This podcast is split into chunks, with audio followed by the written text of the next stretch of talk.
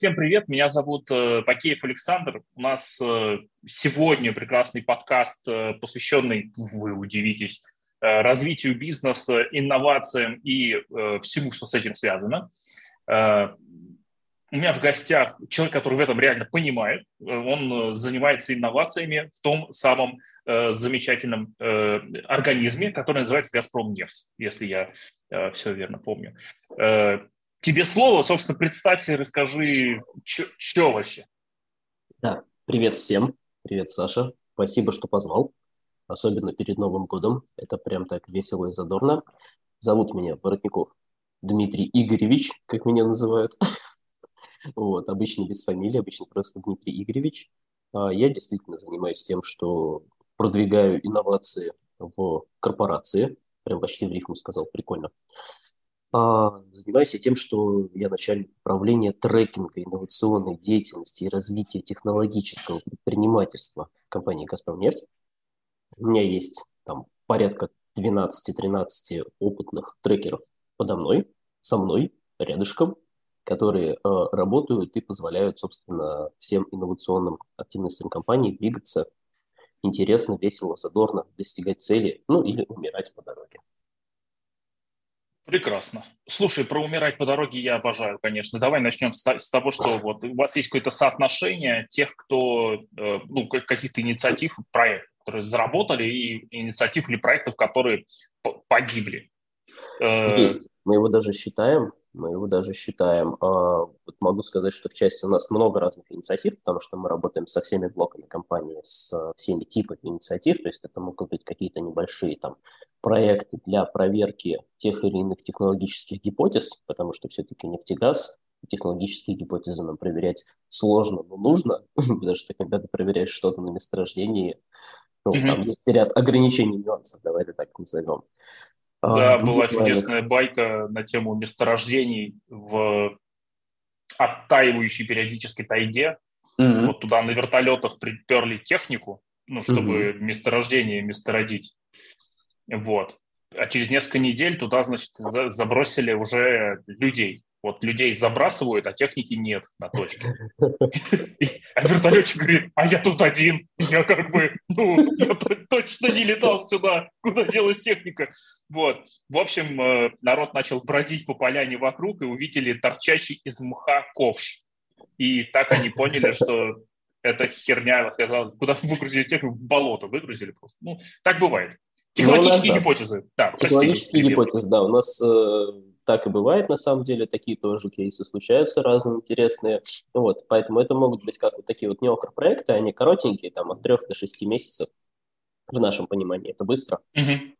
А, очень, да. Так и что-то большое, серьезное, типа там внедрение OKR, Objective Key Results, DT-кластер компании, что явно не один, не месяц, и не шесть, и даже не год. Mm-hmm. Мы работаем со всеми этими э, инструментами, со всеми этими объектами. Э, если говорить про конверсию в результат, ну вот на примере неокров могу сказать, что она переваливает сейчас за 50%, что довольно неплохо для нашего сектора экономического.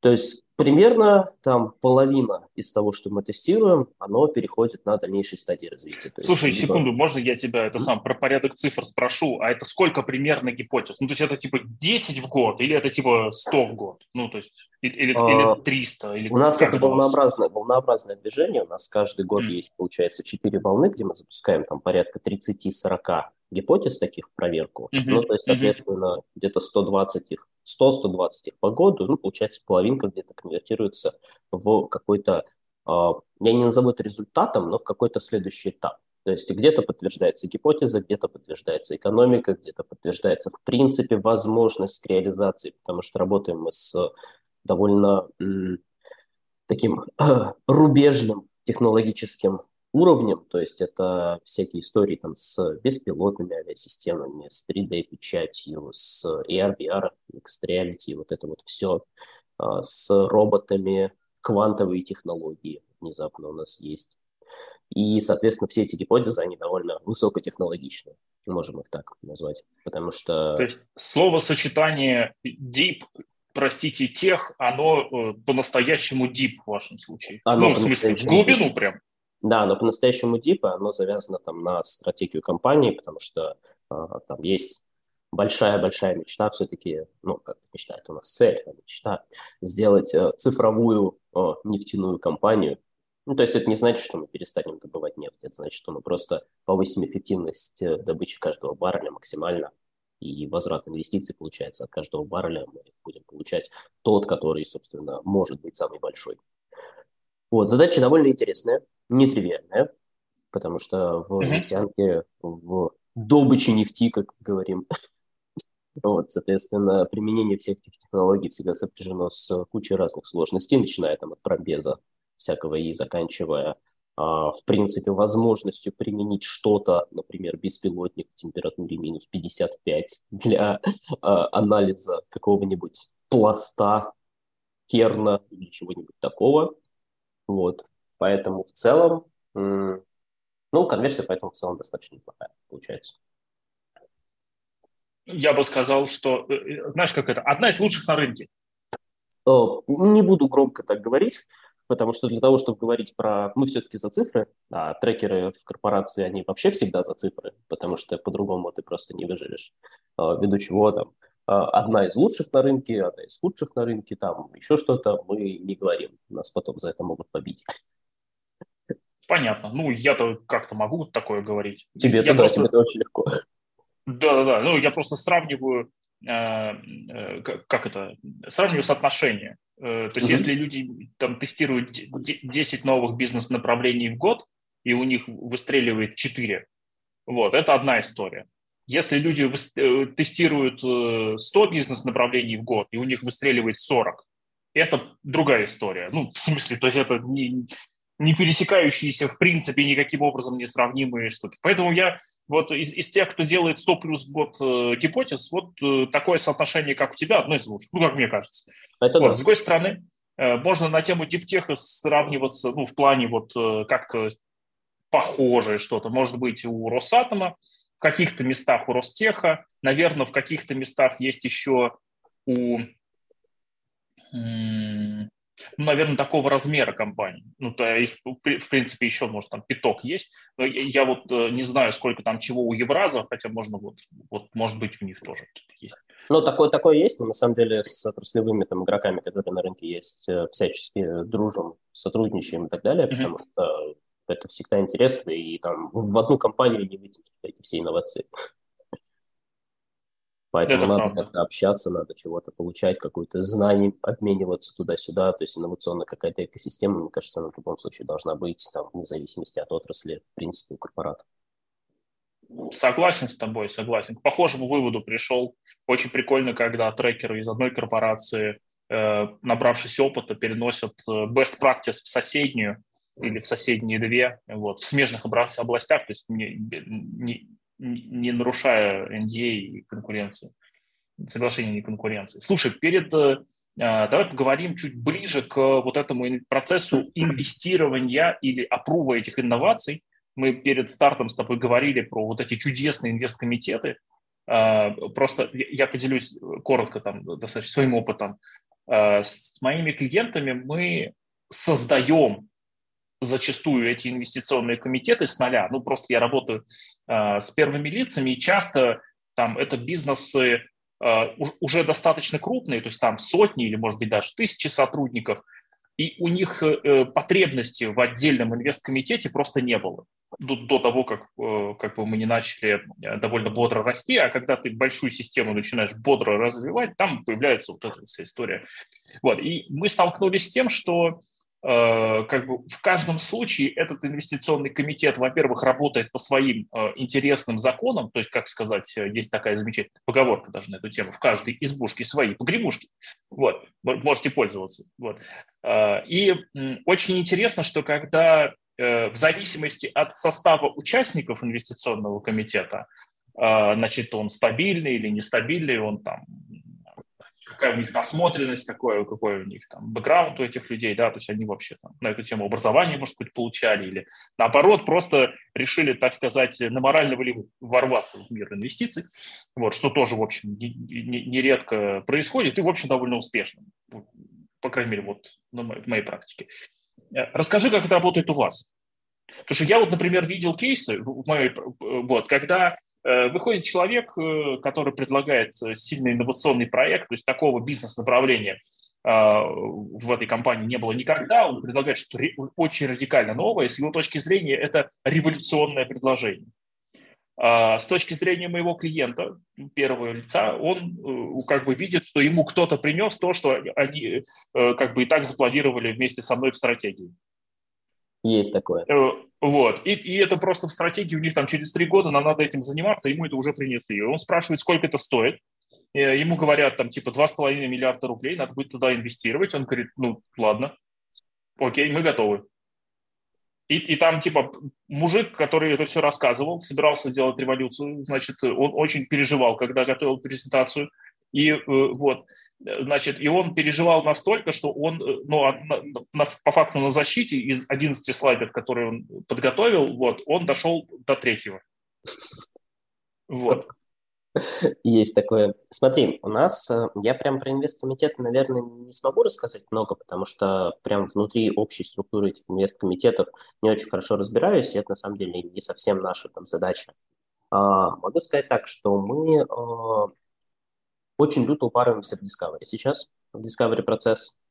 И это там вне зависимости от наличия инвесткомитетов, не инвесткомитетов, там, от увеличения mm-hmm. финансирования. Это в целом, в моем понимании, там, корпорации и не только must-have штука, ну, то есть качественный discovery он решает. А, был большой такой пласт опыта до корпорации, а, там со стартапами с различными, там во Free, а, со своим стартапом. Я видел много ситуаций, когда некачественный discovery на старте, он нам вот по вот этой вот клюшке, да, не позволял двигаться стартаперской, потому что мы либо там теряли очень много денег на то, чтобы делать то, что никому не нужно, либо вообще в принципе не понимали, а что мы делаем и зачем, и почему. Поэтому в данном случае мы здесь очень сильно паримся в Discovery. А, Discovery у нас э, там, у меня, у моего подразделения там на следующий год это одно из ключевых направлений, то есть отстройка действительно mm-hmm. там, качественного, крутого Discovery процесса. Мы используем множество разных инструментов для этого Discovery, то есть мы там, ну, кроме классических проблемных интервью, которые у нас проводят э, каждый второй, по сути, да, вот, я работаю там в дирекции цифрового инжиниринга, у нас есть э, команда там из инженеров, э, водителей проектов, вот, все, кто реализует эту историю, у нас есть прям даже внутренний курс корпоративный, который мы сделали, и, в общем-то, обучаем всех подряд проведению проблемных интервью, потому что у меня есть наверное, такая розовая мечта или, может быть, там когнитивные искажения. Я считаю, что если ты не умеешь качественно проблематизировать кого угодно, когда угодно, где угодно, то результат твоей работы будет не такой классный, как если бы ты умел это делать. Вне зависимости от того, чем ты занимаешься. Ведешь ты проект, разрабатываешь новую какую-то инженерную штуку, там, не знаю, инновации какие-то придумываешь и так далее.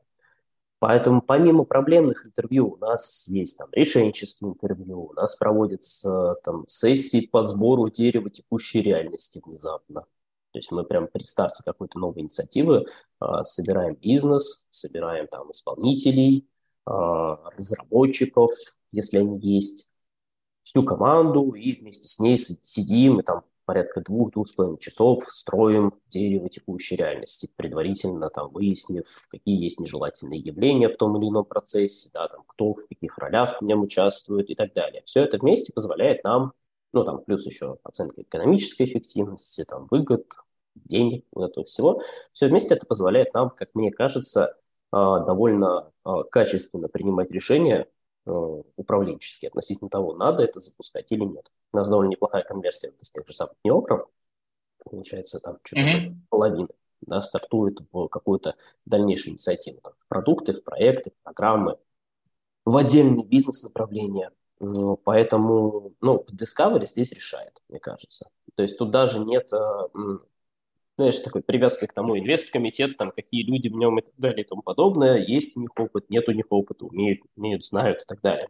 Здесь э, решение именно в качественной проработке проблематики на старте, качественной проработке потребностей, потому что не всегда есть проблемы, иногда есть просто потребности. Условно, у нас есть потребность там в импортозамещении, например, да. У нас есть потребность в том, чтобы сделать что-то лучше, при этом какой-то корневой проблемы из серии, что вот если мы это не сделаем, мы там, не знаю, перестанем добывать нефть через 5 лет, но такого, конечно же, у нас нет. То есть тут скорее история про улучшайзинг.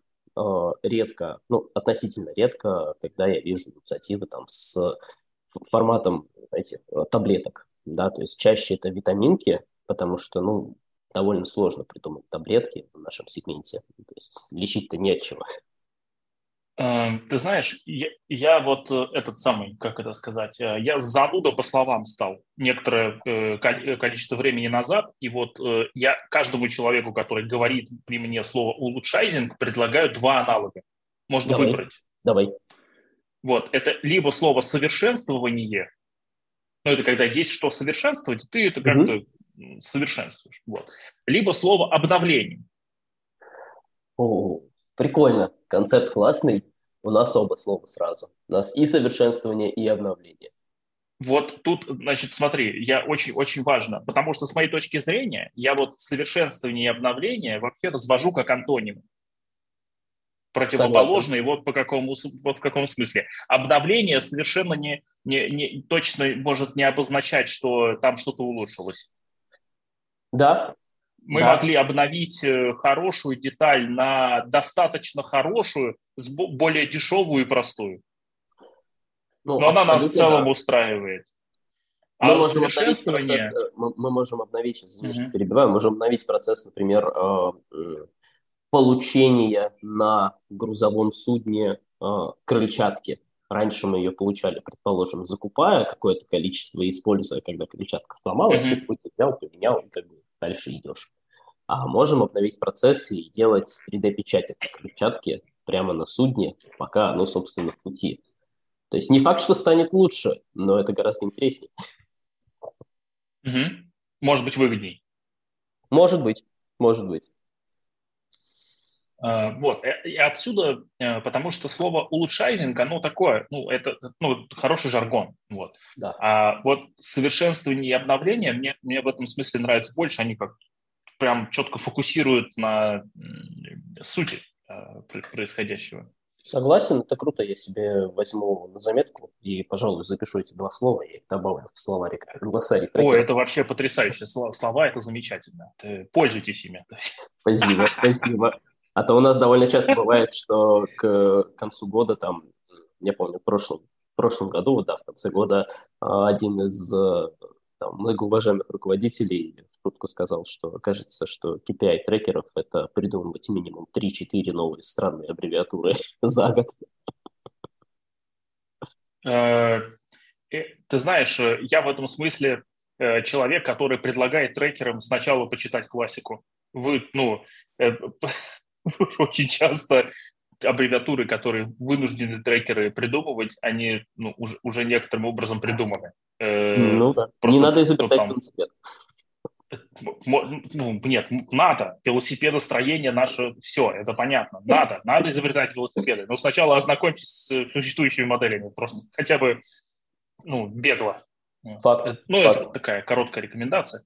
Э, слушай, как, как у тебя в целом получается рулить э, такой оравой трекеров, стадом проектов, э, десятками, сотнями гипотез. Как тебе это удается? Сложно, но возможно. Э, трекеры сами по себе, ну, во-первых, как бы я научился обучать трекеров внутри корпорации и делать из не трекеров трекеров. И это было там прошлого года задачей, там одной из основных, да, то есть чтобы я смог взять какого-нибудь, например, а, руководителя проектов с потенциалом и сделать из него там угу. трекера. А, Класс. Это первое, то есть э, обучение. Второе – mindset. Ну, не все люди подходят в трекеры абсолютно совершенно. Какие а, подходят тебе? В моем понимании э, должно совпасть несколько несовпадаемых факторов внутри. Ты должен уметь держать удар, ну, то есть уметь отвечать Э, когда нужно отвечать, и не отвечать, когда не нужно отвечать. При этом ты должен быть крайне нетолерантен к неэффективности. Это вот эффективность наше любимое же корпоративное слово. Да, да, да, я помню. Эффективность это тоже прекрасно вообще. Тебе должно быть крайне больно от того, что что-то идет не так, и вот ты прям видишь, что оно не так, и тебе физически, на физическом уровне должно быть неприятно от этого. Это важно. А, и, наверное, история с большим уровнем насмотренности сюда тоже относится. То есть мы вывозим за счет насмотренности. Ну и, соответственно, когда эти все вещи в одном человеке объединяются, то у него появляется еще такая штука, как, а, как это, нужно сделать самоорганизованная команда, у него появляется самоорганизованность и некая самостоятельность внутри. То есть это, по сути, такой предпринимательский mindset в какой-то степени. То есть высокий mm-hmm. уровень ответственности, высокий уровень самостоятельности, Uh-huh. Почему это сложно? Да? То есть именно поэтому это и сложно, потому что такие люди, управлять такими людьми довольно тяжело. Ну, то есть представляем, 12 условно опытных предпринимателей, каждый себе на уме со своими целями и так далее. А теперь давайте, ребята, синхронизируемся, что нам сделать для того, чтобы стратегия цифровой трансформации компании была как-то по целям достигнута к концу. Mm-hmm. Кажется, что в этот момент у ребят начинается а, я хочу направо, я хочу налево, а я вот вперед пойду, а я вот назад пойду, а я вообще посижу и подожду, посмотрю. А, в, этом, в этой части управление довольно сложное. А, с другой стороны, ну, наверное, это где-то вот в области бирюзы такой находится. Не очень люблю все эти градации, честно говоря. Но вот наше управление, оно где-то в области бирюзы. То есть у нас есть коллективное принятие решений, а, да, какое-то. У нас есть э, четкое понимание там стратегии подразделения, у нас есть понимание стратегии компании, у нас есть понимание а, ответственности. Ну, то есть понятно, за что мы все отвечаем, и понятно, что ты можешь пойти и сделать так, как хочешь, но если покапишь, то, братишка, сорян, отвечать будешь за это ты. А, поэтому вот все эти вещи в совокупности, плюс э, наверное, некий авторитаризм с моей стороны все же какой-то, да, то есть авторитаризм лидера определенный. Я, например, никогда там, э, ну, людям не буду говорить своим, что ты точно должен пойти и сделать вот это, потому что вот я тебе так сказал. Я могу сказать, что должен пойти и сделать это, потому что так надо. Не обязательно, что это сказал я. Вот, и это как бы, ну, это нюанс работы в корпорации. Иногда ты должен совершать те вещи, которые должен, просто потому что надо. А, вот, поэтому вот такой авторитаризм небольшой, когда он накладывается сверху на вот эту свободу, так называемую, да, свободу принятия решений и так далее, ну, получается довольно интересный компот. Угу. Mm. То есть у вас получается, ну, как вот то, что я слышал, интерпретирую, что это похоже такая вот э,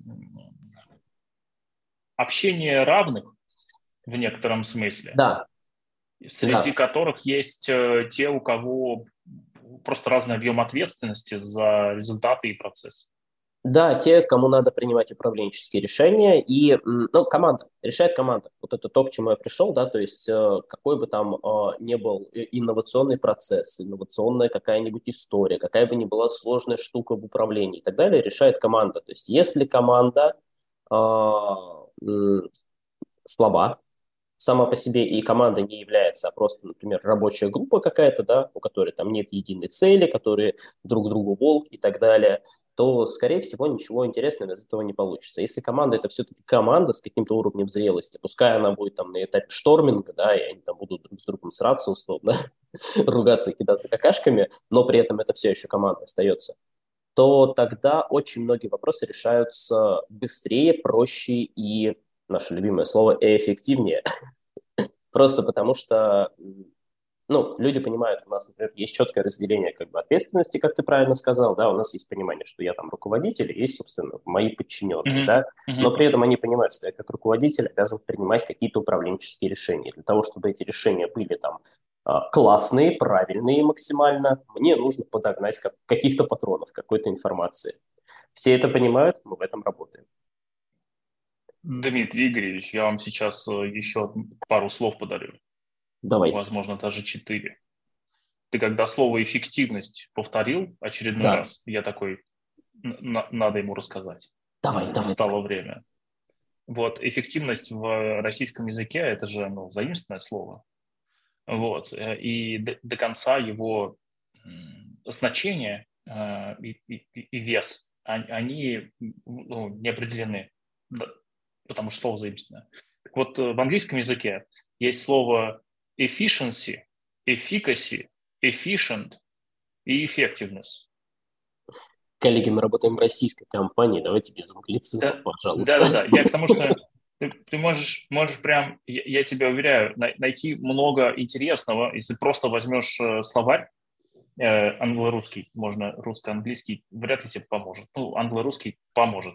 Вот, и выяснилось, что у, у тебя слово эффективность, оно там эффективность по ресурсам, эффективность по времени, эффективность по людям, эффективность и так далее, и так далее. Там это вообще это четыре слова. Ну, это, я, это я... классно. Я, я, я, я тебе специально это э, эффективностью триггерю, чтобы послушать, что ты в ответ скажешь, потому что я потом себе это записываю.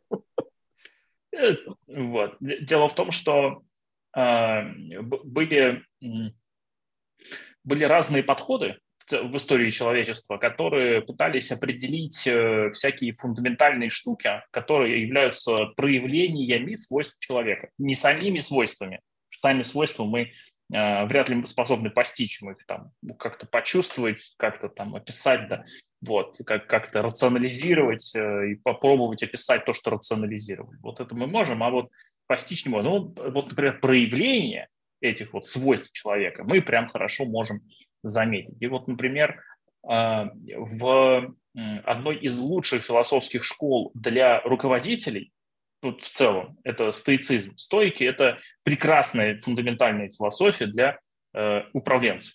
Обожаю. Она так себе для, э, она так себе для, например, ну, ну, простому человеку просто нет необходимости в этом.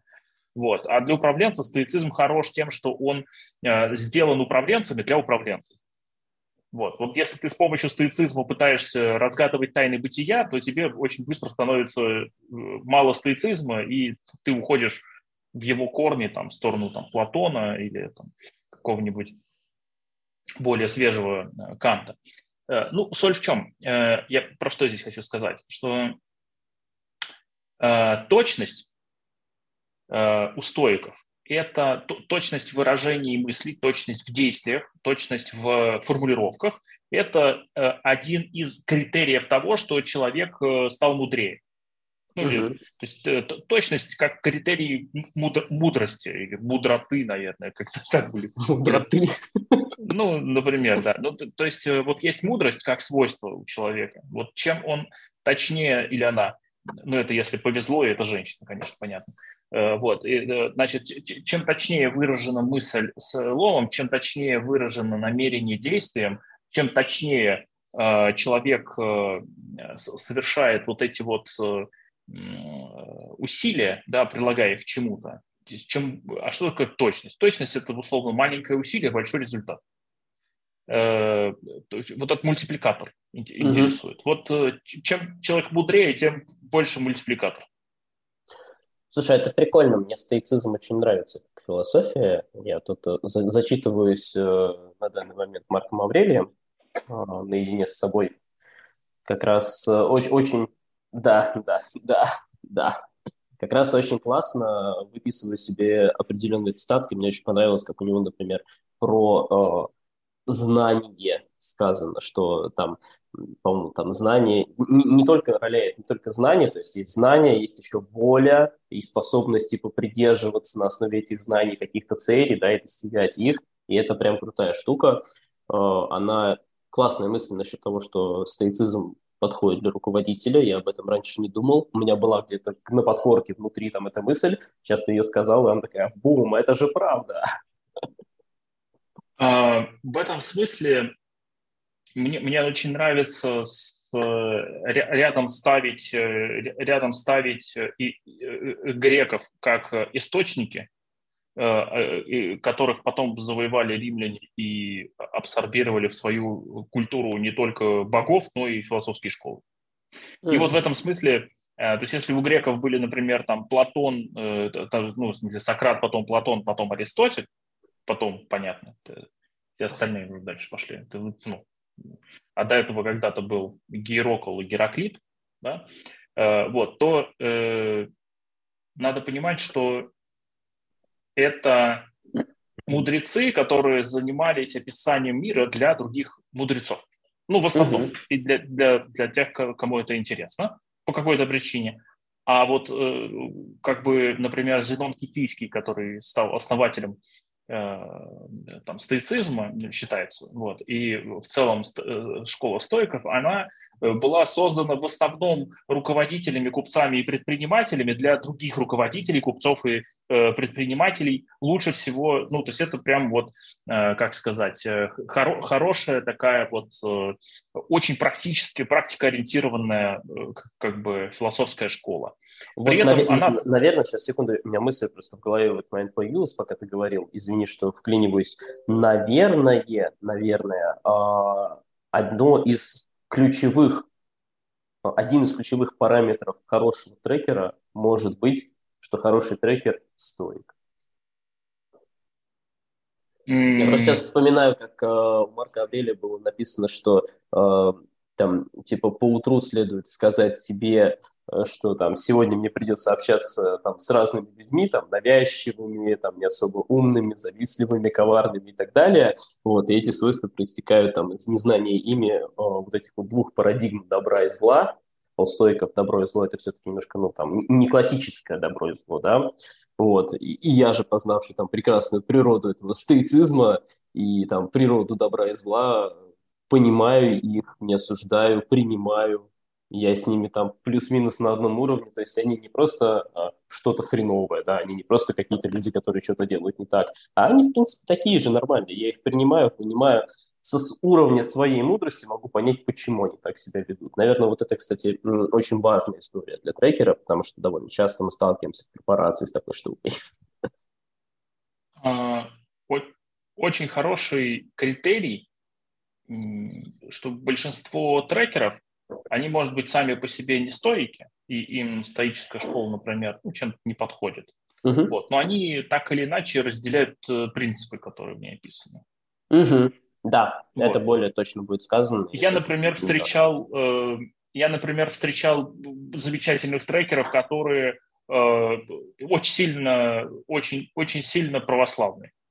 Ну, прям вот э, ходит в храм регулярно, там, два раза в неделю, все и так далее.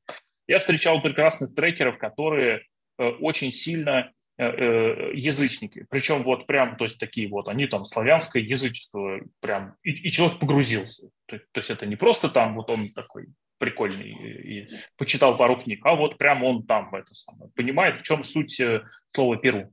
Понимаете? Ну, то есть прям вот он прям погрузился вопрос. Но как только мы начинаем отходить от языка описательного Э, как бы и конкретной литературы в сторону принципов и базовых э, этих самых угу. ценностной картины, там в сторону э, базовых принципов коммуникации, общения. Мы выясняем, что там, ну, если не, ну, как сказать, если не стопроцентное совпадение, то что-то вот очень-очень близкое. Да, да, абсолютно так. Вот. вот и... по, по, поэтому вот говоря там о трекерах, о том, как этим управлять, э, как, как вообще это все управляется, я могу сказать так, наверное, это управляется само собой.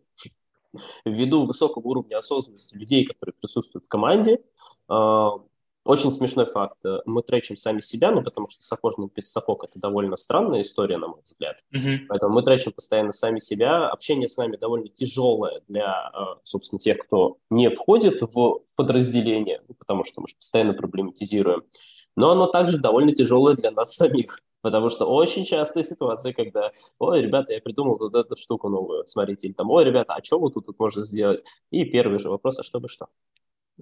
А как ты понял, что именно так надо? А, иногда это бесит, ну, объективно говоря, иногда это бесит. А, иногда это шутки ради, потому что мы можем пойти всем подразделениям куда-нибудь там в ресторан, в бар, еще где-то, и там начнется, как ты понял, что это вкусное пиво? А как ты понял, что ты хочешь сейчас именно ногу? Вот эту вот куриную большую какую-нибудь и так далее. Вот. Но зачастую это позволяет, э, на самом деле, повышать точность э, управленческих решений, точность, в принципе, любых решений, которые ты принимаешь, потому что когда это сидит на подкорке, то, ну, типа, это такой постоянный тренинг, постоянный челлендж идет, да, то есть в какой-то степени там, хочу вот это сделать, или давайте вот тут придумаем, окей, что бы что, какая ценность, какие эффекты, что ты здесь думаешь, почему именно так, а с кем ты уже успел поговорить? И когда ты теряешь вот этот вот пресловутый фокус на ценности, да, он у тебя уходит куда-то в э, сторону, там, знаешь, фокуса на приколах каких-то, фокуса на чем-то классном, просто хочу классное, потому что оно классное. Вот э, такие истории там с таким тренингом друг друга, трекингом, тренингом друг друга, э, они позволяют как раз-таки не сваливаться с этого фокуса и э, ну, подстегивать немножко поддержание вот этого единого уровня критичности восприятия. Потрясающе. То есть ты сейчас описал способ, э, да, один из ответов на вопрос, э, как делать меньше фигни. Да, де-факто да. Именно так. Типа спрашивайте друг у друга, зачем вы это делаете. Если ты сам у себя не спросишь, а ты не можешь сам у себя спросить, потому что, как мы все знаем, находясь внутри системы, да, ты эту систему изменить и познать, наверное, не особо все-таки сможешь. Поэтому окружи себя теми, кто находится чуть-чуть вовне твоей системы, они помогут тебе. А, расскажи про, про твой мир вот в каком мире, как, каков вообще, вот как ты воспринимаешь окружающий мир? Я, я объясню, это очень общий, конечно, вопрос сейчас mm-hmm. кажется. Я имею в виду, каков он с точки зрения там прилагательных характеристик. Потому что я объясню, почему спрашиваю. Э, ты, посто... ты, ты сказал, что это очень тяжело и трудно. Постоянно mm-hmm. задаваться вопросами, задавать себе вопросы, другим людям, они тебе задают вопросы, постоянно э, петли рефлексии, осознавание чего-то и так далее. Ну, ты, ты рассказал, что это труд, Угу. Когда человек говорит, ему что-то трудно делать, значит, он совершает ну, усилия, труд какой-то. Да. Э, собственно, расскажи, какой, ну, каков вообще мир с твоей точки зрения, да, что вот ты в нем э, трудишься и, ну, и при этом так, трудишься, при этом продолжаешь это делать. Зачем? А, я понял вопрос. А, смотри, ну, на самом деле, я долгое время там, в терапии нахожусь, уже там последние лет пять, наверное, точно, даже, может, больше. А, я за это время поставил для себя а, одно слово, которое меня драйвит и позволяет мне находиться в этом труде, да, и не выгорать, не играть по ходу пьесы. А, любопытство.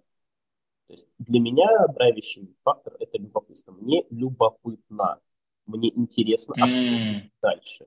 Я действую из парадигмы любопытства, поэтому весь мой мир, он э, не понят неосознанный, несобранный, ну, это если с негативной коннотацией говорить, да, если с позитивной говорить, то он интересный, он э, удивительный, э, не всегда очевидный, и это классно. То есть я живу, исходя из парадигмы тестирования гипотез там, 24 на 7. По mm-hmm. большей степени там люди, которые со мной работают, примерно в такой же парадигме существуют. То есть мы всегда тестируем гипотезы, э, будь то какая-то рабочая история формата, а, не знаю, там есть проблема, нам не выдают, например, финансирование на что-то. Давайте потестим гипотезу и пойдем, не знаю, а, не перекрасим презентацию или там не изменим слова, не посчитаем другие цифры, а давайте напишем другому человеку. И ты, например, пишешь там на 4 уровня выше человеку, сразу, слушайте, а вот мы вот это придумали, и в ответ получаешь, о, классная идея, давайте попробуем. Ну, потестил гипотезу, она выстрелила. Прикольно. Или там команда не перформит. Давайте тестить гипотезы, что можно поделать. Можно поделать что-то с теми инструментами, которые есть. Можно, не знаю, там, прийти на встречу, встать на стол, кинуть стул в стену, посмотреть, что из этого будет. Ну, типа, прикольно же, да. Что будет, если команда начинает друг с другом там э, сраться и обсуждать какие-то очень э, там, тонкие материи, тебя не слышит, и ты просто бросишь стул в стену. Что произойдет? ну, внезапно они могут обратить на тебя внимание, как минимум. Да? Они могут подумать, что кажется какая-то не такая тема, если кто-то из людей, находящихся в комнате, кидается стульями. Кажется, что-то пошло не так. Вот, то есть э, парадигма э, тестирования гипотез, мне кажется, она на самом деле является одной из э, ключевых для достижения каких-то крутых, крупных результатов. То есть если mm-hmm. ты можешь mm-hmm. потестить гипотезы, если тебе, в тебе есть вот эта смелость для тестирования, то тогда ты можешь достичь гораздо большего, нежели там а, действуя по заранее проторенным дорожкам, процессам. А, ввиду этого у меня, например, там, ну, мой личный план развития, например, его нет. Ну, вот как таковой, у меня просто есть много знакомых, которые там порадуются, ты знаешь, что планы развития, я там в этом году хочу достичь вот этих показателей и так далее. У меня такой штуки нет. Я действую, ну, можно сказать, по наитию, по предпринимательской чуйке в какой-то степени. А, я ловлю возможности. То есть вот у меня мир возможностей. А, они могут mm-hmm. На старте мне там ну, ничем не... А, ну, никакого выхлопа роя никакого с может не быть. Да? То есть я не знаю, какой там рой, например. Да? Но при этом я просто пойду туда, чтобы потестировать гипотезу, потому что мне любопытно. Я пойду это сделаю, посмотрю, и показывается, по крайней мере, практика показывает, что когда ты ходишь куда-то туда, где страшно и непонятно, и вообще неизвестно что, это приводит к каким-то очень интересным результатам. Угу. ну, комментировать, конечно, это невозможно, потому что то, каким способом ты воспринимаешь мир – я тут обратил несколько, э, несколько акцентов для меня прозвучали. Это, конечно, связка между любопытством и тестированием гипотез, что, что, что первичное любопытство, потом уже угу. тестирование гипотез просто способ удовлетворения. Там, Это инструмент. Тяги да. К, вот, э, да. Я, конечно, для себя отметил, что в свое время э, я перешел э, некоторую черту. Сейчас расскажу, что имею в виду. Есть градации, для меня они вот так встроены. А, интерес угу. по, по объему эмоций, накалу страстей. Вот есть э, интерес, есть любопытство, есть любовь. Угу.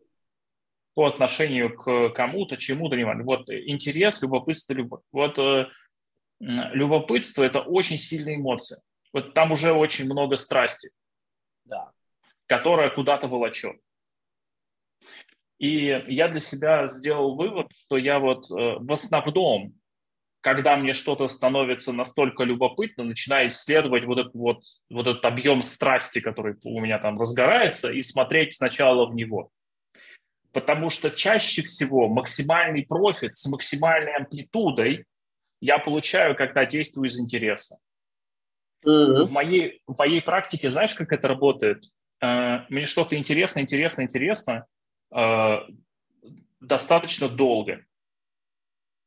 А любопытно что угодно, оно может быть, безусловно, очень любопытно, но эмоций очень много, амплитуда эмоциональная очень большая, и поэтому долго я не могу большую эмоцию держать. Ну, я просто такой человек, я не могу mm-hmm. долго э, фонтанировать э, восторгом по поводу неважно чего. Ну, долго не получится, амплитуда большая. А вот интерес, который низкой амплитуды э, в моем случае, да, он довольно долго может быть. Вот у меня много есть интереса, ну, очень, очень, очень долго, к, к определенным вещам. И вот прям, ну, например, вот предпринимательское поведение. Вот я его копаю с большим интересом для себя, то есть мне там много всего интересно, поэтому интерес большой. А, и я это копаю вот э, последние 7 лет. И ты знаешь, там много чего сделано. При этом параллельно мне вот очень было любопытно, а вот э, что это там вот э, на Алтае за такие замечательные, значит, эти самые, Телецкое озеро, вот это все. Я съездил туда на, на неделю, там, на 10 дней, понимаешь, ну, 10 дней и 5 лет, ну, как бы 7, ну, как бы есть разница. Абсолютно, вот. да. Поэтому я перешел эту черту. Я перешел черту, и когда мне что-то становится супер любопытно, я, конечно, туда обязательно смотрю, но именно с точки зрения, а что это там у меня столько эмоций. То есть там всегда есть зерно интереса какое-то, ну, про, про которое я угу. как вот туда захожу. Вот. И поэтому для меня э, окружающая действительность, она в первую очередь интересна. И периодически там есть какие-то вкрапления, которые, где у меня вот много, например, любопытства или, например, еще будет много любви. Ну вот у меня, например, трое детей. Uh-huh. Там у меня сначала много любви. Там вот она застилает с собой вообще все. Э, все мои педагогические и андрогогические э, познания, ну, андрогогика – это, в смысле, обучение взрослых, а педагогика, соответственно, детей. Вот. А просто они все там пелена любви на глазах. Я такой, я вас обожаю, вы такие господи.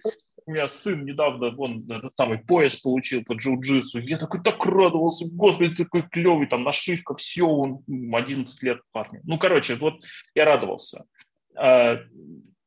Ну, короче, я просто потому что вот я перешел эту черту в сторону интереса. В моем понимании, ну, концепт крутой, на самом деле он мне очень близок, в моем понимании просто интерес э, из любопытства вырастает. Ну, то есть, знаешь, вот ты mm. правильно сказал, любопытство – это вот набор каких-то там эмоций, да, там с высокой амплитудой.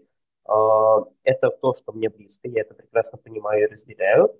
Э, просто дальше эта амплитуда снижается, и она может вырасти в интерес, и дальше двигаться, mm. да, там, а может не вырасти. Ну, вот, наверное, вот это как раз-таки, ну, это очень похоже на тестирование гипотез концепта, да, то есть ты как бы потестировал, у тебя выстрелило, и ты такой, о, прикольно, подтвердилось, идешь, делаешь дальше, да, или там не подтвердилось, м-м, что-то пошло не так, давайте что-нибудь еще попробуем. Вот здесь у меня м- там градация такая, что из любопытства интерес. А, иногда это тяжело, ну, потому что есть там, понятно, есть там стартеры, есть финишеры. Я там стартер, абсолютно классный стартер, мне круто стартовать что-то новое, но мне тяжело, то есть я на морально-волевых вывожу какие-то там э, интенсивные проектные вещи, которые ты делаешь долго-долго-долго. Ну, именно поэтому я эту недостающую компетенцию, э, если ее можно назвать компетенцией, э, там закрываю за счет того, что набираю просто людей, которые в какой-то степени там больше финишеры. Да? То есть у меня есть люди-стартеры, у меня есть люди-финишеры, я сам стартер, и вот я набираю себе какой-то объем финишеров, которые типа могут драйвить очень долго что-то стабильно. Им это классно, им это нравится, они кайфуют от процесса, они прям, ну, просто там, вау, вау, это лучшее, что я хотел. То есть они живут вот в этой парадигме.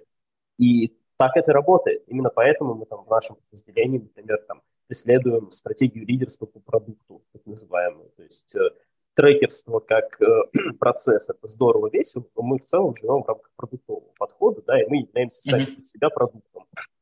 Вот, поэтому, когда мы там какой-то инструмент находим, мы, например, тестируем, он за, ну, он нормально взлетает, все хорошо, классно, мы его начинаем развивать, делаем из него отдельное направление, все круто, здорово. К моменту, когда все остальные этот инструмент тоже начинают у себя тестировать, мы тестируем еще пять новых, потому что это стратегия лидерства по продукту. То есть мы находим что-то новое постоянно в поиске, постоянно в каком-то а, там, концепте самообучения, вот, вот в этой истории находимся. И это классно, если команда сбалансирована качественно, то это классно получается, это круто работает, потому что у тебя есть там костяк чейнджеров, костяк раннеров, да, и вот костяк чейнджеров, они, собственно, делают эти изменения, придумывают, и костяк раннеров, он их драйвит и там доводит их до какого-то результата, поддерживает их движение. Э, откликнусь. В, в этих терминах мне, конечно, очень нравятся вот эти стартеры и финишеры э, концепция. Я ее всегда обогащаю про, еще процессниками. Тут есть люди, у которых, которым не важно начинать и не важно заканчивать, важно, чтобы процесс был правильный, хороший, uh-huh. кайфовый, какой-то там по, по критериям им. Вот. Э, у них еще обычно 600 табличек в да. руках обычно. Вот. Э, и обычно хорошо, если есть в команде хороший стартер, хороший финишер, и парочка э, вот этих вот э, граждан, которые все это превратят в процессы и будут этими процессами прям, ну, такая триада. Обычно э, мы такие собираем в моей компании тоже. Ну, я, я вот год собирал себе команду, которая бы имела баланс, э, процессники ты правильно назвал, да, который имел бы вот этот баланс стройственности, да, то есть у тебя есть там стартеры, у тебя есть те, кому надо обязательно закончить с результатом, и у тебя есть ребята, которые придут к тебе там на какое-нибудь планирование спринта и скажут, слушайте, мы уже там месяц занимаемся вот этой инициативой, давайте опишем процесс. И все такие, давайте, да, кто будет описывать? Я, потому что мне по кайфу. Я хочу порисовать квадратики.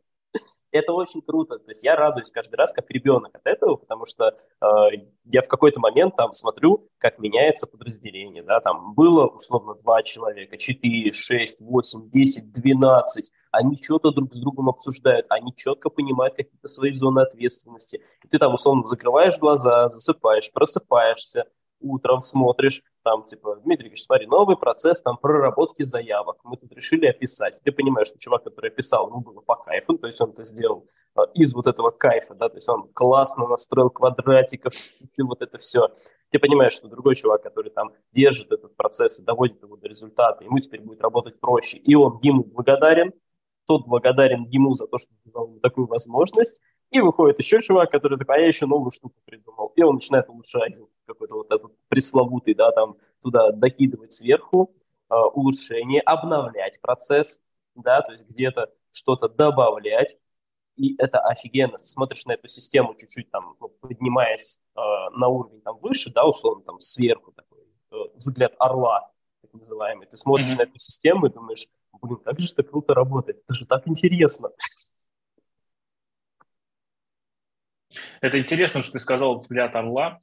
э, потому что это практика как э, ментальное упражнение пришло с еще там со времен храмовых царств Месопотамии. Ну, то есть это прям очень, очень у нас. Э, в рамках обучения мы постоянно же чему-то учимся. Вот у нас mm-hmm. был курс по менеджменту, там просто был очень крутой концепт, который там, нам всем понравился и зашел. Это взгляд змеи, взгляд орла. То есть как бы тебе нужно уметь постоянно между ними переключаться, чтобы взгляд на змеи тактику посмотреть, да, потом взгляд орла подняться, посмотреть сверху там стратегически, а туда вообще это идет или нет.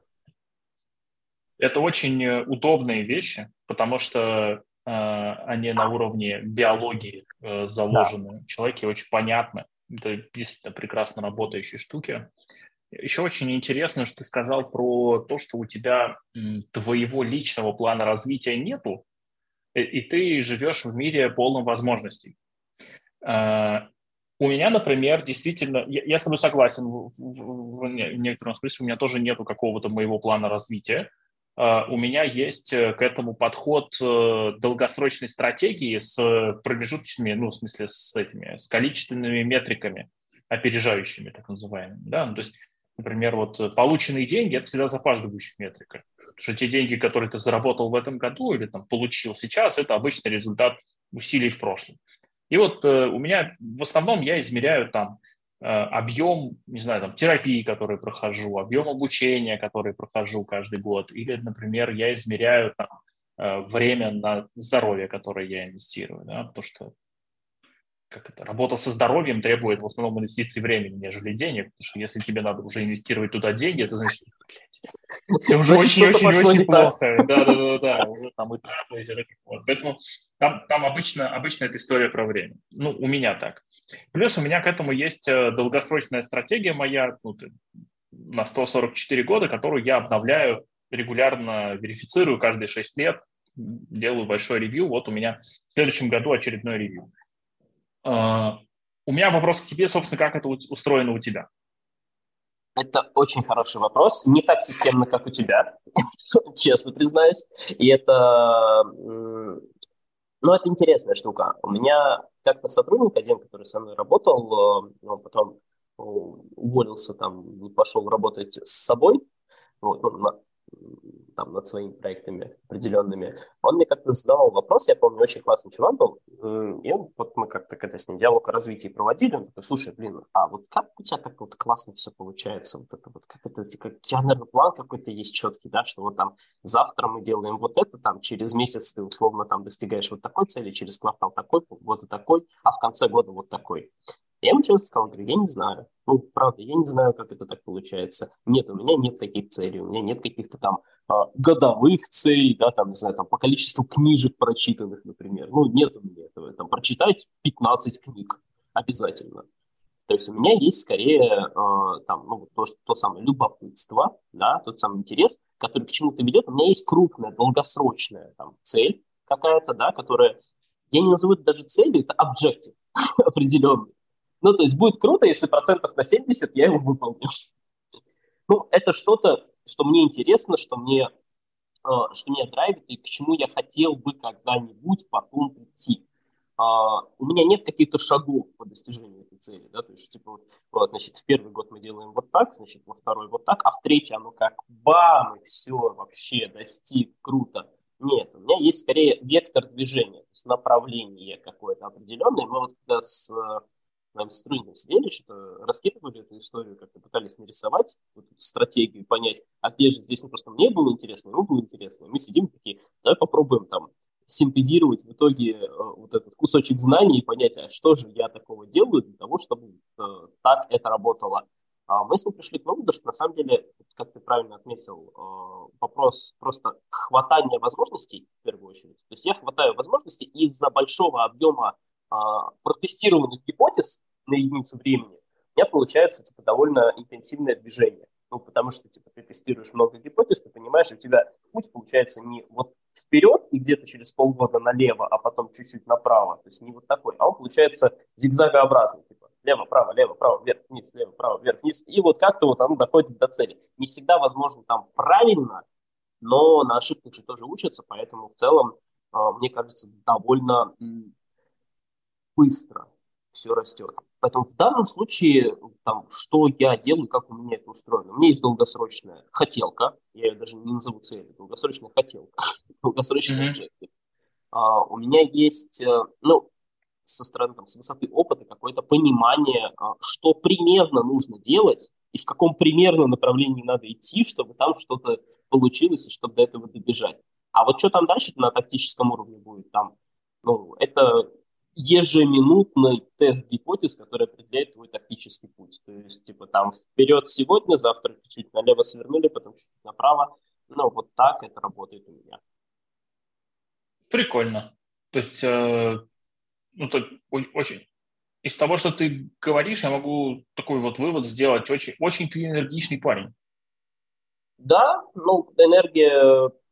Да, энергии у меня много. Я люблю спорт, я постоянно занимаюсь. То есть там ММА, One Love просто долгое время э, без перерыва да, много энергии есть, но мне энергия, ну, энергия внутренняя есть, а есть же энергия, которую ты подпитываешь, с эту батарейку заряжаешь снаружи. Uh-huh. У меня вот э, в этом плане, как мне кажется, есть история с тем, что у меня действительно большой объем внутренней энергии, но она имеет свойство расходоваться. Там, мне уже, получается, 32 почти, это вроде бы небольшой возраст, но как-то ты начинаешь в какой-то момент понимать, что там батарейка чуть-чуть, там, capacity свою теряет, теряет с возрастом все-таки. Вот, поэтому у меня есть там возможность подзаряжать энергию вот снаружи, как-то ее получать. Я... Э, это очень интересная история, мы долго разбирали там на терапии. Я сам по себе интроверт, интровертный. Ну, мне прям тяжело экстраверсию, мне тяжело вот это общение с большим объемом людей, я не могу сказать, что я от этого прям подзаряжаюсь, как вот некоторые есть люди. У меня есть примеры там, сотрудниц, например, одна сотрудница есть, которая а, прям заряжается от общения с людьми, именно поэтому она ездит в офис. То есть, когда была удаленка, она ездила в офис просто, чтобы поболтать с кем-то, потому что ее это ну, как бы заряжает, да, ей вот без mm-hmm. этого ей плохо. А, я не такой, э, я интроверт, э, но при этом меня тоже заряжает коммуникация с людьми, просто в гораздо меньшем масштабе и в гораздо меньшем объеме. То есть меня заряжает там диалоги один на один, да, меня заряжают какие-то вот общения в небольших компаниях. Вот это меня как бы помогает мне двигаться вперед и дает мне еще больше энергии. Это первое. И второе, любопытство, о котором я говорил, не перестану говорить, оно просто тотально драйвит все. Ну, то есть, если мне что-то любопытно, вот как ты говорил, этот объем эмоций большой достаточно, я на нем прям подзаряжаюсь, я хорошенько качаю с него энергию, даже если она у меня низкая, потом я могу уже бежать на интересе. Но первично вот с этого пика эмоций я дергаю просто какой-то процент себе, наверное, не самым высоким КПД, если это как двигатель представить, но при этом ну, это рабочая схема. Для меня лично это рабочая схема, она позволяет мне бежать вперед, не останавливаясь особо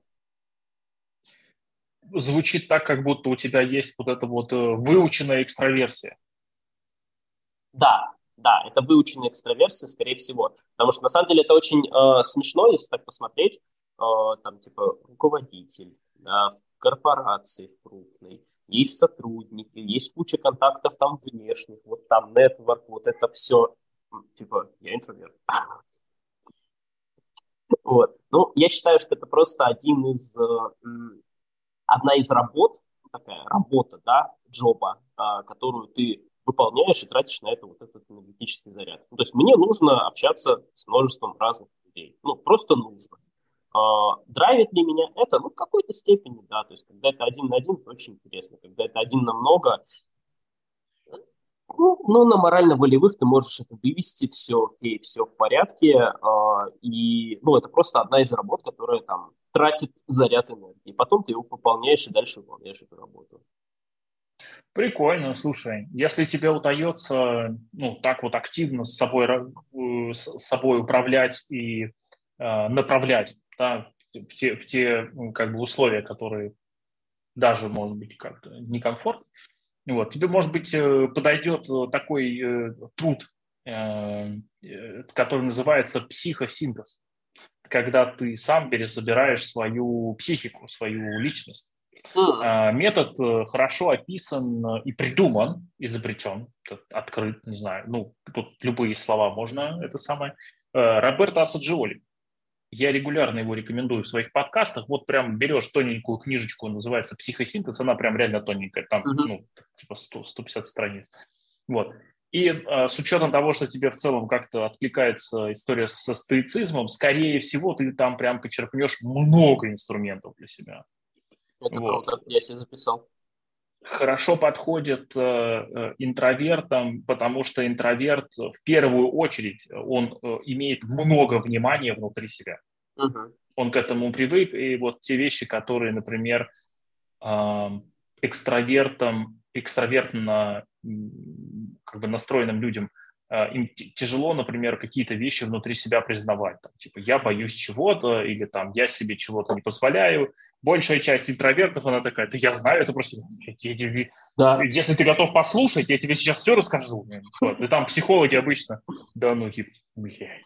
Да, да, вот. да. Это такая история, да. Ну, это ну, нормально. Попробуй посмотреть, потому что соль в том, что рано или поздно ты научишься э, пересобирать свою персоналию другими способами, э, ну, просто новыми инструментами. Uh-huh. Вот. Э, не, не, только с помощью помогающих специалистов, хотя, безусловно, они тоже здесь э, полезны. Вот. Ну, я вообще э, считаю, что э, помогающие специалисты там в части, ну, той же самой там психотерапии, да, там те же самые психологи, психотерапевты, вот это все. А, я как-то слышал эту фразу, она мне очень а, четко засела внутри, что а, максимально классная штука, единственная, которую ты можешь сделать там для своего ребенка будущего, да, для будущих поколений, это как можно раньше пойти на терапию. Это вот максимально ну, эффективная, максимально крутая штука, которую ты можешь сделать. А, я согласен. А, вот, я обычно, здесь у меня, в моей жизни это список из двух вещей. Первая вещь – это пройти психотерапию до конца, как бы странно это ни звучало, а вторая – это стать богатым. Вот э, это по-настоящему меняет э, количество выбора, который есть у потомков. Да, да, полностью согласен. Это меняет количество выбора и у тебя в том числе. То есть я вот помню себя там пять лет назад, э, там чуть больше в начале терапии, я вижу себя сейчас э, и настоятельно рекомендую просто всем своим там близким знакомым, если говорит, блин, а что бы мне поделать для своего развития, а что бы мне поделать, чтобы там стать лучше и так далее. Чувак, иди в психотерапию. Все. Ты Разберись уже, в себе. Ты уже нашел э, точку, где психотерапия тебе перестает помогать? Uh, да, буквально в конце этого года. Не могу сказать, что она прям перестала помогать, uh, но буквально в конце этого года мы нашли вот с терапевтом ту самую точку, когда, uh, условно, объем внутренней поддержки вырос до того уровня, когда ты можешь уже сам себя как-то поддерживать, сам через себя это прогонять, и терапия стала не необходимостью для того, чтобы э, какие-то изменения драйвить внутри, а она стала скорее э, там, поддерживающим фактором, который упрощает. То есть это э, уже как бы не таблетка, а витаминка. Вот уже в этот концепт перешел. Э, поначалу было грустно. Ну, когда я это осознал, мне поначалу было грустно. Я такой, блин, да ну ё-моё, ну это же было так прикольно до этого.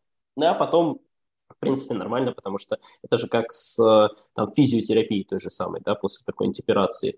Условно, там, коленную чашечку тебе прооперировали, ты будешь как-то разрабатывать ногу вначале с врачом, потом на костылях походишь, потом сам что-то поделаешь, а потом опа, и побежал.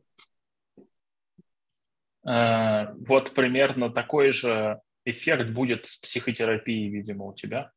Ну, это я так да? вангую, естественно, своими проекциями, понятно тут э, и интерпретациями пуляюсь. Вот. Ну, вот у меня было интересно. Э, у меня история была в том, что сначала была терапия, потом там образование по психологии и так далее. Но это мне было интересно скорее с профессиональной точки зрения. И вот, в общем, короче, после психотерапии вот есть прям рубеж, когда она становится не то, что там типа нет разницы между отсутствием или наличием у тебя в жизни каких-то витаминов, если у тебя организм их уже не, ну, то есть там восприятие не происходит. Вот. Я сделал паузу в терапии после этого. Угу. А, потом снова возвращался в терапию уже по другим вопросам. Когда очередной раз там ну, изменения в жизни произошли, другой социальный статус, другой контекст и так далее. Вот там как бы новые сценарии полезли поведенческие. Вот мы с ними снова работали. но тоже очень недолго, потому что навык большой уже как, как бы существовал, и поэтому там скорость отработки этих вещей, она очень высокая. Я уперся в определенный момент в то, что в терапии мне, ну, именно в психологическом консультировании, скажем так, мне очень не хватает некоторых э, фундаментальных разговоров mm. о, э, о тех вещах, которые мне хочется обсудить, а с терапевтом э, э, э, они меня не беспокоят. То есть, э, у меня нету там как бы тревоги условно или триггера какого-то, mm-hmm. а обсудить хочется. Вот, и я понял, что мне, мне нужно просто что-то другое. Э, и э, да, доктор философских наук. Сейчас вот мы с ним общаемся регулярно. Это очень круто на самом деле. Ну, поражаюсь, я просто, мы же с тобой общаемся, да, я периодически там слышу, что ты говоришь, и прям поражаюсь уровню осознанности на самом деле. Ну, потому что он, э, ну, кратно выше, чем э, то, что я привык видеть вокруг да, и вот эти вот вещи относительно там э, терапии стало не хватать, и я условно пошел в философию, потому что нужно что-то более фундаментальное. Я представляю, какой пласт э, осознания лежит за этим. Ну, то есть, чтобы дойти до этой мысли, сколько нужно мыслей переварить. И это очень круто. Наверное, мне сложно сравнить с чем-то. Э, я просто к этим, э, ко всему, что касается вот, помогающих профессий, я отношусь как э, не как к конкретному продукту, решающему конкретную джобу. Угу. Я очень давно отошел от этой концепции конкретного продукта с конкретной джобой по причине того, что э, э она просто для меня работать перестала. Я перешел к концепции, когда, когда есть вот эта вот э, э, нечеткая логика, когда есть рациональное, то, что и вообще познаваемое, с помощью рационального, а есть иррациональное, то есть что-то радикально другое, для чего мы используем просто ир, ир, ну, такое слово иррациональное. Да? А, вот, и при этом непознаваемое. То есть туда угу. у нас познавалка, ну, у меня познавалка туда не отросла, я не понимаю. Вот у меня там в кишечнике как бы что-то происходит все время. Вот я туда как бы, как ты, я не умею, короче, общаться с бактериями внутри кишечника. Вообще они вообще отдельные организмы, блядь, от моего, ну, внутри меня живут. Э, как-то, вот. И вот, в общем, короче, есть иррациональные и непознаваемые. Причем не только внутри меня, но и вокруг. Это концепт, который и... положен внутрь э, моего подразделения, на самом деле. О, я его очень хорошо понимаю, потому что это именно тот концепт, потому что когда нам задают вопросы, ну, там же как на старте было а, из серии ты приходишь, там, трекер, у тебя там молодой, зеленый, а, пришел в корпорацию после стартапа, вот это все, и ты заходишь, там дядьки сидят такие 50-летние, нефть добывают, ты им что-то там потречить зашел, какой-то проект, и слушай, ребенок, я тут нефть добываю, тебя еще в проекте не было. Ты, чему ты меня научить можешь? Потом в какой-то момент э, я вот тоже дошел до этого концепта, о котором ты говоришь.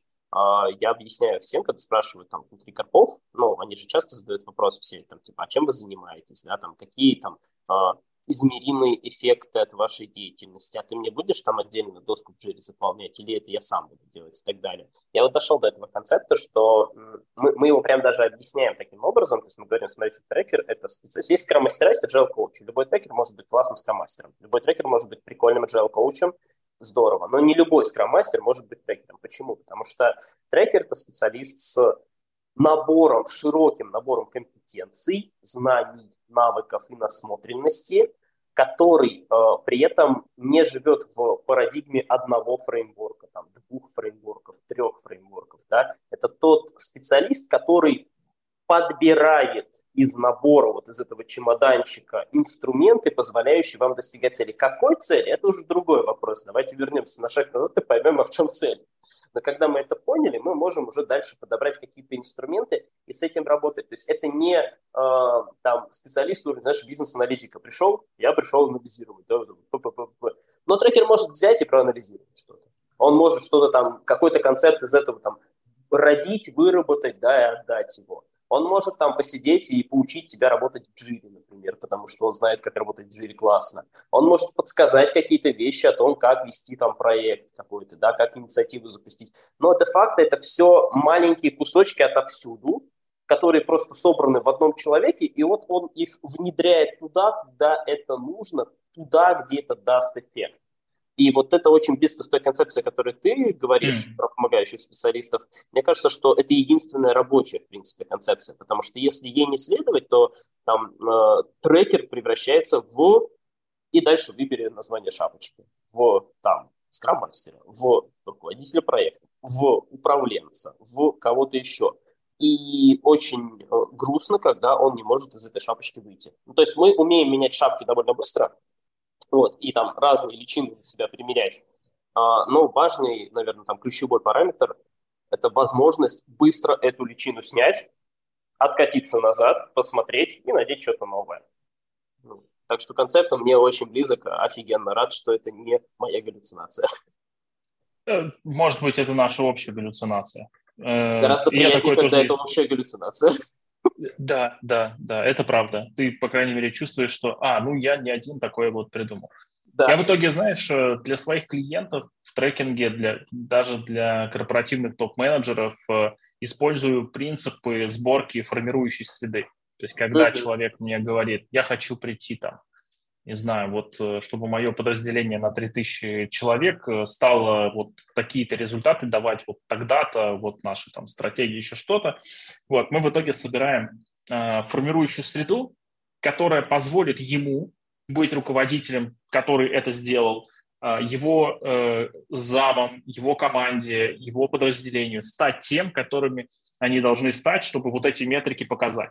И мы собираем формирующую среду таким образом, чтобы в ней были там ресурсы, процессы, люди, там, помогающие специалисты, там, ну, you name it. Ну, то есть и, там, и там реально инструментов в этой формирующей среде очень много.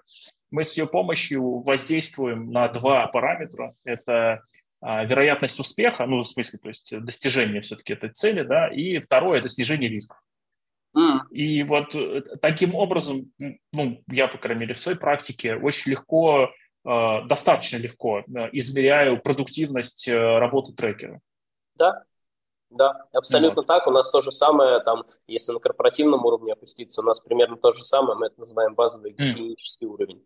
Когда ты приходишь в команду, и ты смотришь на базовый гиен, там, ролевая модель, план коммуникаций, а, то есть кто есть кто здесь, а, хватает ли того, кто есть для достижения тех целей, которые были поставлены, цели были поставлены правильно или неправильно, ну там в ту сторону или не в ту мы идем, хватает ли тебе людей, хватает ли тебе ресурсов, хватает ли тебе всего остального, да, вот этой вот формирующей среды, классный концепт, я запомнил формирующая среда, вот, хватает ли тебе этой формирующей среды для достижения целей, и тем самым, да, собственно, скорость формирования этой среды, а, она влияет напрямую на скорость и способность достижения целей, там те же самые там риски, да, там как ты с ними работаешь, видишь, не видишь.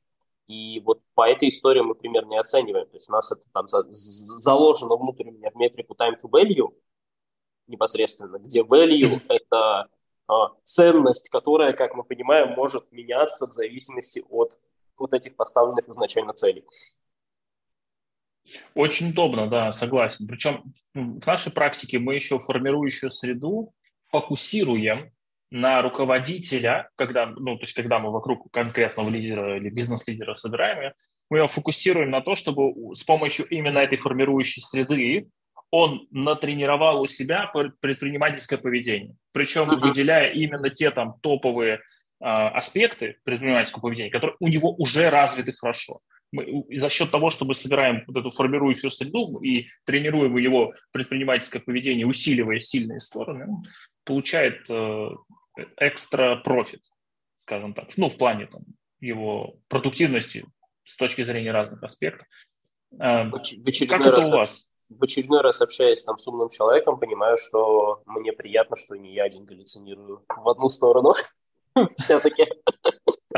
О, это прекрасно. У, Смотри, у нас так же, да, абсолютно. Э, обычно, вот, ну, у нас уже подкаст э, подходит к концу, потому что ну, много всего, много всяких тем обсудили. Э, расскажи о, ну, наверное, планах, вот, в какую сторону ты смотришь, хотя я понимаю, что там есть вот эти популярные люди, у которых краткосрочное планирование, поэтому они, для них много неожиданных событий все время происходит. Вот. А есть непопулярные люди с долгосрочными планами, для которых неожиданных событий происходит чуть гораздо меньше. Вот. Но при этом э, расскажи все-таки, как оно у тебя? Ну, если смотреть там на планы, а, там у меня есть небольшой краткосрочный, ну, это вынужденная мера. В любом случае мы планируемся на год, например, подразделение, да, потому что иначе просто не выжить. А, поэтому у меня есть там какие-то определенные годовые цели, они в основном завязаны на а, такой большой объем а, операционных показателей. Это если относительно именно рабочей ситуации. При всем при этом у меня есть относительно подразделения, как у меня, как у личности, да, там, свои определенные цели. Мне сейчас стало очень любопытно попробовать поменять э, вот в следующем году, как минимум, поменять, э, в принципе, стратегию. То есть у меня была стратегия, я говорил, лидерство по продукту.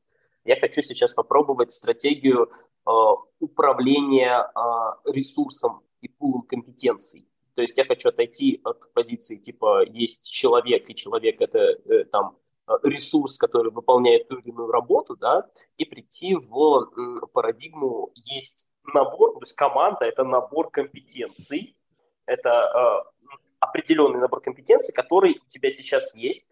У тебя есть стратегические цели там, компании, э, у них у каждой стратегической цели есть определенный там, визионер, стратег, лидер, да, который там находится на топ-уровне. Э, для достижения стратегической цели нужен определенный набор, собственно, компетенций, который мог бы помочь туда прийти. И вот э, я хочу сейчас попробовать выстроить у себя как бы портфельное управление, но не проектами, инициативами, а портфельное управление компетенциями. То есть, чтобы мы были как э, некий компетентный ресурсный пул, который можно там собрать, скомпоновать разными людьми друг с другом и получить из этого, э, ну, вот эту это, спецназ-команду, которую ты можешь куда-то положить, она что-то там сделает, определенный набор действий, и этот набор приведет к достижению стратегических целей. Кажется очень интересным лично для меня этот концепт, потому что а, ну, объект управления другой. Объект управления не конкретный человек, объект управления – это набор навыков, э, компетенций, знаний. То есть объект управления – знания больше. Вот я пока в эту сторону целюсь. Уверен, что за год я ничего такого существенного сделать не смогу здесь, потому что, ну, просто мало времени очень для того, чтобы там э, за год при наличии всего остального вокруг там все это сделать. Но при этом там, в долгосроке, да, хочу некий портфельное управление компетенциями сделать. Кажется, что будет что-то прикольное, интересное. О, слушай, ты абсолютно не просил, но я тебя, конечно же, сейчас обогащу знаниями веков просто. Yeah. Да. Значит, э, первое. Очень рекомендую. Можешь почитать э, любые источники, истории о том, как Аристотель работал с царем Филиппом и его сыном, э, как э, их философ, вот, Александром Великим. Uh-huh. Вот, который, который, собственно, завоевал ту, ту самую империю. Uh-huh. Вот, это первое. Второе, очень рекомендую, если ты вот это вот все будешь делать, почитать историю, как создавались советские НИИ. Mm-hmm. Прикольно. Э, потому что, скорее всего, вы будете решать э, или сталкиваться с похожими задачами. Как они mm-hmm. создавались, как они управляли. Потому что э, как бы такая сеть НИИ, она, ну, научного именно потенциала, она с управлением знаниями и всем таким, там, там на уровне бумажных библиотек решались такие задачки, вот, которые сейчас просто, ну, да. Ну вот, в общем, туда прям можно посмотреть. Еще интересная штука, я очень рекомендую посмотреть на такую организацию, которая называется Bell Labs. Появилась в 1923, по-моему, или в 20, 23 умер Белл, или в 25 году, 1900, как uh-huh. подразделение, э, как вы, выделилось из AT&T и Western Union. Угу. Вот, они там склеили два э, R&D департамента и э, получили Bell Labs. Он до сих пор существует, сейчас принадлежит компании Nokia, угу. э, насколько я помню. А, а Nokia, э, это кусок, этот кусок Nokia выкуплен китайским HMD Global. Поэтому вот э, как только китайский HMD Global выкупил Bell Labs, у Huawei завелся 5G. А, прикольно. То есть это вот такие пацаны, которые вот такое умеют. Вот. Э, был э, замечательный большой, длинный, хороший текст, регулярно его тоже рекомендую в подкастах. Мне кажется, он тебе вот здесь придется ко двору, что называется. на Хабре висел «Вы и ваша работа» называется. Статья на Хабре замечательная. Ее статья свежак, ну, в смысле, сам, сам, сама статья – это транскрипция, транскрипт лекции, э, которую мужик читал типа в 70-х или 80-х годах прошлого века. Он как раз выходит с этого Bell Labs, он рас, просто рассказывал, как устроена, э, как, устроена работа, с, научная работа, R&D-шная. Э, вот. Чем там люди занимаются, что, что они выбирают, почему и так далее. Очень Кайфово. удобно. Да, Кайфово. просто да, да, да. Вот э, ты как бы, поскольку ты в эту сторону ну, решил, решил встать на эту скользкую дорожку, вот, э, и, и, и у тебя, видимо, в эту сторону что-то там. Ну вот, э, можешь с этой статьи начать, с нее прям легче всего, потому что э, там не, не, не надо древнегреческого и не надо, э, не, не, не надо ну, она просто ну, слава, висит. Слава богу, не надо древнегреческого, а то я думаю, блин, ну как я без него? Я думал, как я без него, у меня есть в планах э, стать с ним, вот, э, погрузиться. Но, э, может быть, и не придется. Может быть, и не надо будет этого делать. Вот, я пока не, не ответил себе на этот вопрос. Слушай, крутота. Спасибо тебе огромное за такой набор вот этого всего, да, то есть психосинтез, там, Bell Labs, статьи на Хабре, ё-моё, я чувствую, что... Я просто очень падок на всякие такие штуки, я люблю учиться. Меня это прям такой, мой, мой guilty pleasure, когда ты можешь учиться, я считаю, что это, кстати, очень круто, когда ты можешь позволить себе учиться не для достижения цели, а потому что тебе по кайфу просто. Тебе по кайфу новая информация. Это там один из э, концептов счастья такой, знаешь, типа, когда ты можешь себе это позволить. Такой, я, кажется, что-то добился, я что-то достиг. Я могу учиться как бы не потому, что я вынужден, а потому что я просто хочу. Вот, поэтому я очень люблю такие штуки, когда мне вся, рекомендуют всякие там почитать, что-то еще, что я обязательно это добавляю себе в списочек, я это все прочитываю, а, там что-то я прочитываю, исходя там из, по диагонали вот так вот, потому что понимаю, что сейчас мне это ну, просто не подходит, например. Mm-hmm. Что-то я не дочитываю, это тоже считаю нормально абсолютно. А, очень классно не дочитывать и потом через пару лет возвращаться и думать, ё-моё, а вот это я тогда не понимал, о, как это круто здесь написано также и с перечитыванием, честно говоря. Вот, поэтому, блин, это круто, спасибо тебе. Да, на эту тему, кстати, по поводу чтения, я тоже не из тех людей, к сожалению, как э, ты вот говорил, что которые вот умеют там 30 книг за год читать. Я читаю в среднем одну книгу за год. Угу. Есть такая штука, называется медленное чтение. Да. Когда ты читаешь э, каждый день и имеешь возможность поразмыслить над прочитанным. Вот э, э очень мало книг можно читать таким образом. Согласен. У меня с этим прям в свое время была некая проблема, потому что я одно время проглатывал книги, потому что, ну, опять же, на высоком уровне эмоций, на любопытстве ты их вот так вот просто проглатываешь, но потом ты оттуда ничего не выносишь особого. Потом я познакомился вот с этим концептом медленного чтения. Uh, ну, до одной книги в год я еще не дошел, у меня все-таки их больше получается, но при всем при этом uh, ну, меня это успокаивает. Чисто там психологически мне спокойнее, потому что я могу прочитать там главу или там пять страниц, а я когда читаю, у меня же роятся мысли в голове разные, я их прочитываю, сажусь, выписываю, записываю, думаю, там что-то как-то осознаю для себя, потом через какой-то промежуток времени могу вернуться обратно к этому фрагменту и такой, блин, так тут же еще заложено много всего, потому что книги, они же как это, как э, Винрар-архив де-факто. Ну, то есть особенно если это какие-то там бизнесовая литература, ну, не популярная совсем бизнесовая, а вот что-то такое прям, да, философское, бизнесовое. Это, ну, это Винрар архив. Это очень сильно заархивированный кусок информации, заархивированный теми средствами, которыми мы ну, научились, к сожалению или к счастью, передавать информацию. То есть в словах, в совокупности слов, в идеях.